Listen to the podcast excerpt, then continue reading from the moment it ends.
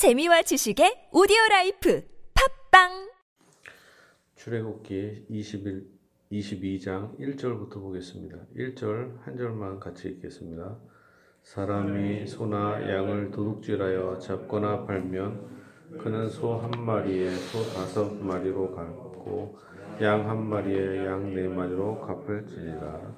아멘. 예. 하나님의 율법은 크게 두 가지로 구성되어 있습니다. 첫 번째는 어, 하나님에 대한 사랑과 또한 이웃에 대한 사랑. 그래서 도, 에, 돌판이 두 개로 구성되어 있는 것입니다. 1, 1계명부터 4계명까지가 하나님에 대한 사랑을 얘기하고 그래서 돌 에, 언약의 비석에 한쪽에 네, 네 계명이 써 있는 거고 또한 다른 한 짝에 여섯 개의 계명, 이웃에 대한 사랑에 대한 계명이 있는 것입니다. 그래서 크게 두 가지고 좀 더 작게 보면 열 가지의 계명이 있습니다. 그리고 그거에 대해서 세부 항목으로 여러 가지 계명이 있는 것입니다. 우리가 우리 헌법도 그래요. 대한민국의 헌법이 최고법이잖아요. 헌법은 몇 몇 개 안 돼요. 몇 조가 안 되고 상당히 짧습니다. 근데 거기에 따라서 민법, 형법 뭐 이런 식으로 해서 뭐 형사소송법, 민사소송법 이렇게 있습니다. 뭐 형법이 있으면 형법에 대해서 또 형법, 규칙, 뭐, 뭐 시행, 세칙 뭐 이런 식으로 뭐 여러 가지 또 법들이 이렇게 쭉 되고 있어요. 예, 마찬가지로 하나님의 율법의 최고는 하나님 사랑과 이웃 사랑이 그 두 가지 계명에 다 포함되는 것입니다. 그래서 그 하나님의 사랑에 대한 계명이 네 가지, 이웃 사랑의 계명이 여섯 가지. 그리고 그것이 더 확대돼서 여러 가지 계명이 있는 것입니다. 그래서 우리가 율법을 생각할 때 뭐 여러 가지 막 복잡하게 있지만 그것에 대해서 어, 하는 목적이 뭐냐면 그 자, 자세하게 뭐 그거를 꼼꼼히 지켜야 한다 이런 것보다는 그 목적 자체 율법의 목적이 중요한 것입니다. 어떤 사람들이 율법의 목적을 잊어버리고 그 어떤 아무것도 아닌 것 같다가 꼬치꼬치 따지는 사람이 있을 수 있어요. 목사나 장로나 교회에서 어떤 율법이 생길 수 있잖아요. 어떤 법을. 법을 세우는 목적이 뭡니까? 하나님의 영광과 사람을 위해서 존재하는 거잖아요. 안식일도 안식일을 위해서 존재하는 게 아니라 사람을 위해서 안식일이 있는 거죠. 근데 사람을 괴롭힐 수가 있어요. 안식일을 말하면서. 교회 안에서 어떤 율법과 원칙을 따지면서 사람을 괴롭히고 그걸 정죄의 도구로 사용하려고 하는 사람도 있죠. 그게 바로 바리새인과 서기관들이죠. 우리는 율법을 자세히 알면서 그 근본적인 목적을 잊지 말아야 합니다. 자질구레한 걸 잡다가 목적을 잃어버릴 수 있어요. 그리고서 그것으로 오히려 형제를 죽이려고 하는 칼의 역할을 할 수 있는 아주 나쁜 동기로 사용하려고 합니다.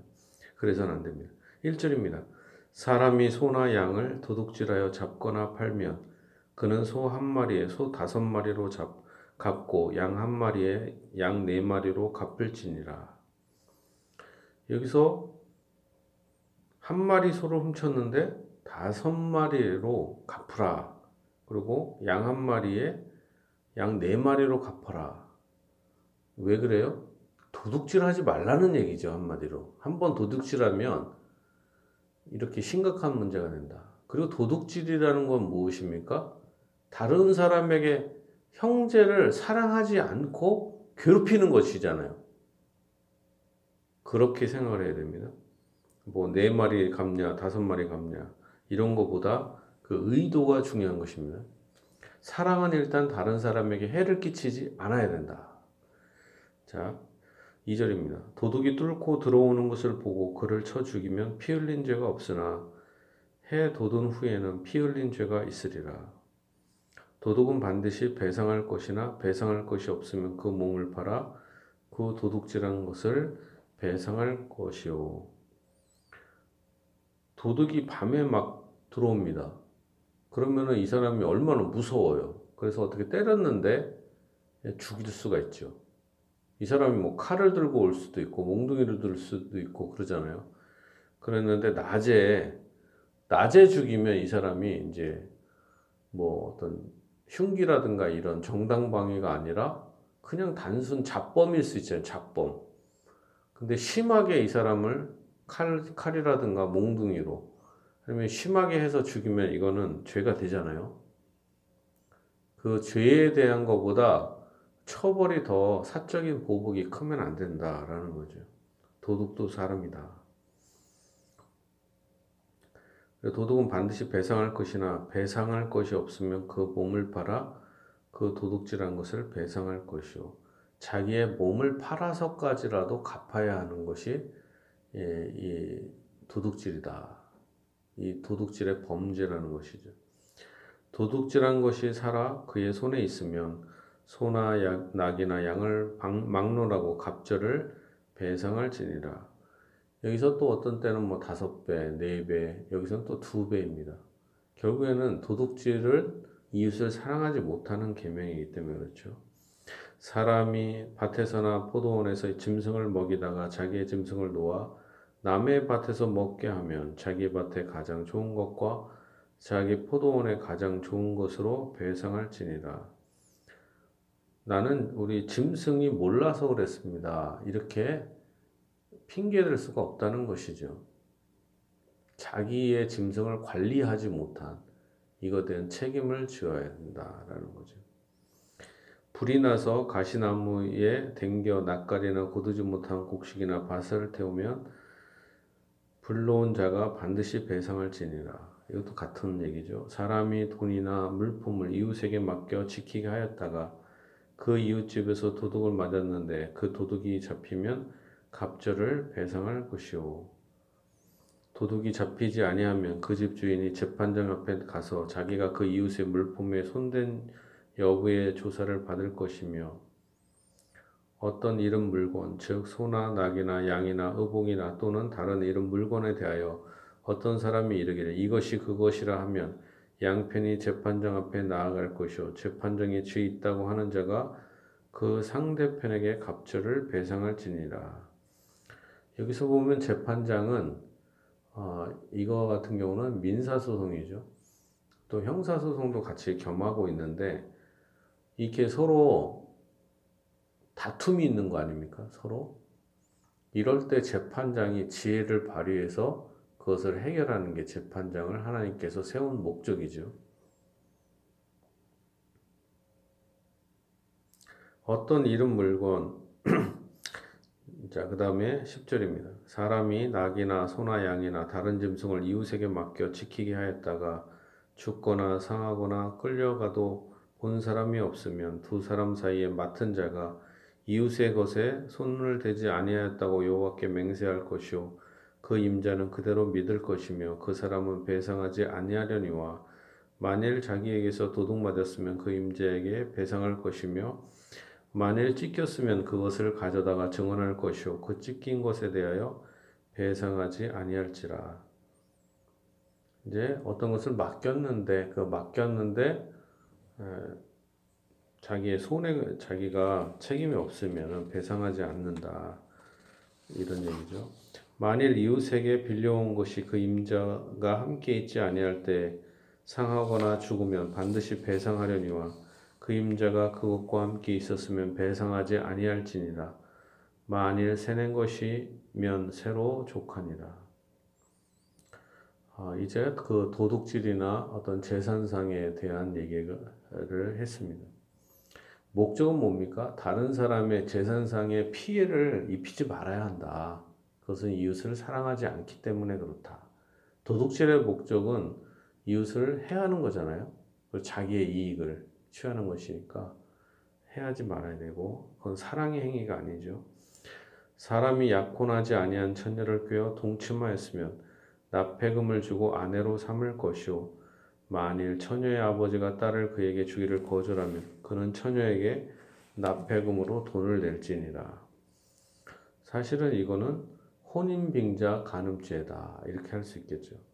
그리고 어떤 간음을 결혼하지 않아서 이렇게 동침하고 이런 것은 죄이긴 하지만 그러나 아내로 삼으면 된다. 그래서 어, 이것은 오늘날에 결혼하지 않은 사람이 동거를 한다거나 동침을 하면 죄지요. 그렇지만 이것이 결혼한 사람이 이렇게 외도를 하는 것과는 전혀 다른 성질의 간음입니다. 이 결혼한 사람이 하는 것은 심각한 처벌의 행위고 이건 사형에 해당됩니다. 사실은. 그러나 결혼하지 않은 사람의 이 행위는 그 정도까지는 아니다. 라는 거죠. 그리고 둘이 결혼을 하면 된다. 그리고 또 처녀의 아버지가 어떤 결정권이 있는데 그것을 거부할 수도 있다. 그래서 그런 처녀에게 납폐금으로 돈을 내야 된다. 이렇게 얘기합니다. 이런 게 결혼하지 않은 상태에서 이렇게 동침을 했었을 경우에는 가능한 한 꼭 결혼을 하는 게 낫죠. 빨리. 오늘날에는 경제적 이유로 동거만 길게 하고 막 그런 경우에 있는데 그것은 참 옳지 않은 것이죠. 빨리 어, 그냥 법적으로나 전체적으로 빨리 혼인 신고를 하든 어떻게 해서 처리를 해야 될 것입니다. 결혼식을 안 한다 하더라도 어, 법적인 부부로서의 그것을 책임을 져야 될 것입니다. 18절입니다. 어, 너는 무당을 살려두지 말라. 짐승과 행함하는, 자, 행함하는 자는 반드시 죽일지니라. 여호와 앞에 다른 신에게 제사를 드리는 자는 멸할지니라. 여기서 세 가지 사형죄에 대한 범죄가 나옵니다. 무당은 사형입니다. 무당. 또한 짐승과 행음하는 자는 반드시 죽는다. 짐승과 성적인 결합을 하는 사람들이 있어요. 어떻게 보면은 뭐 그렇게 할 수도 있지 이렇게 생각할 수도 있는데 이것은 하나님 앞에 그냥 가증한 것입니다. 잘 생각 이걸 해보세요. 다른 사람들에게 피해를 줘요, 안 줘요? 안 주죠. 사람에게 아무도 안 주잖아요. 짐승도 어떻게 보면은 뭐 이렇게 뭐 심각한 타격이 있겠어요? 그렇지만 그 자체의 행위를 하나님이 금지하는 거예요. 왜 우리가 이런 것을 금지하냐, 이런 걸 안 좋게 생각하느냐, 그러면은 법적인 이익이나 이런 게 중요한 게 아니라 하나님이 그렇게 명령을 하셨기 때문에 금, 안 되는 겁니다, 이게. 우리가 왜 살인을 안 했냐? 뭐 그거에 대한 법적 이익을 닦고 뭐 복잡하게 할 게 아니라 하나님이 그렇게 하지 말라고 했기 때문에 우리가 십계명을 왜 지켜요? 하나님이 명령하셨으니까 지키는 겁니다. 뭐 그것이 뭐, 뭐 어떤 이성적으로 뭐 이렇게 이런, 이런 게 아니라 하나님 명령하셨기 때문에 살인하지 말고 도둑질하지 말고 이렇게 명령을 하신 겁니다. 그러기 때문에 안 하는 거예요. 이런 행위도 짐승과 행함하는 자는 죽인다. 그만큼 이것이 간음인데도 불구하고 엄청난 심각한 범죄이기 때문에 그렇다. 그런 거죠. 여호와 외에 다른 신에게 제사를 드린 자는 멸할지니라. 또한 다른 신에게 어떻게 보면 오늘날에는 해당되지 않는 것 같잖아요. 요 세 가지 보면 사실 생각보세요 현대 사회에 무당을 죽입니까? 안 죽이죠. 그리고 짐승과 행함하는 자는 죽여 안 죽여? 안 죽이죠. 이 다른 신을에게 제사 드리는 자, 예배 드리는 자 안 죽이잖아요.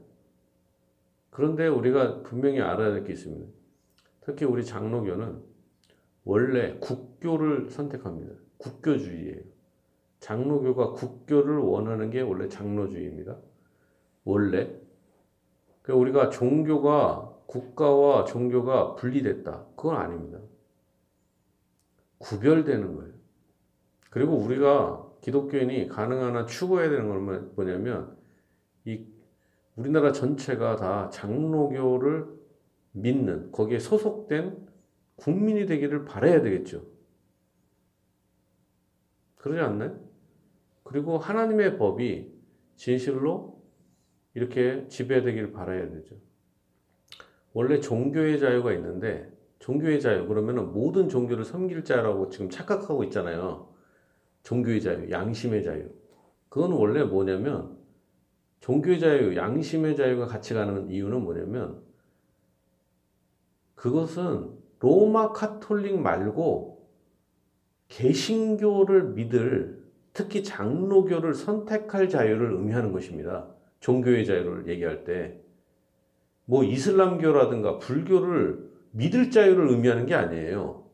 종교의 자유는 기독교 내에서 교파를 선택할 자유인 거예요. 교파 선택의 자유지. 무슨 이게 뭐 이단을 선택할 자유 그런 게 아닙니다. 무슨 여호와 증인이 양심이 있다 그러는데 이단에게 무슨 양심이 있어요? 양심은 진실로 하나님을 섬기는 사람만이 양심이 있는 거죠. 선한 양심이. 그렇기 때문에 사실 우리가 지금은 이런 것을 처벌할 수가 없지만 원래는 이것이 종교개혁 시대 이전에 그 시대에도 다른 종교를 섬기는 자는 실제로 처벌을 받았습니다. 실제로. 물론 그게 좀 심각할 수도 있지만 너무 엄격하게 막 화형을 시키고 그러면 심각하지만 그러나 어떤 우리가 마음을 이게 다른 종교를 섬긴다거나 예배하는 것에 대해서 이게 얼마나 하나님은 싫어하시는가. 사형에 해당될 정도로 심각하다. 그리고 무당을 살려두지 말라. 이런 걸 볼 때 우리가 무엇보다 추구해야 될 건 뭡니까? 하나님께 예배하는 것이 하나님은 가장 원하신다. 예배하는 자를 하나님은 복 주시고 하나님을 예배하지 않는 자에게 하나님은 죽일 정도로 싫어하신다. 우리가 마음에 새겨야 할 것입니다. 우리 가족들, 우리 자녀들 하나님을 예배함으로 복을 받기 바랍니다.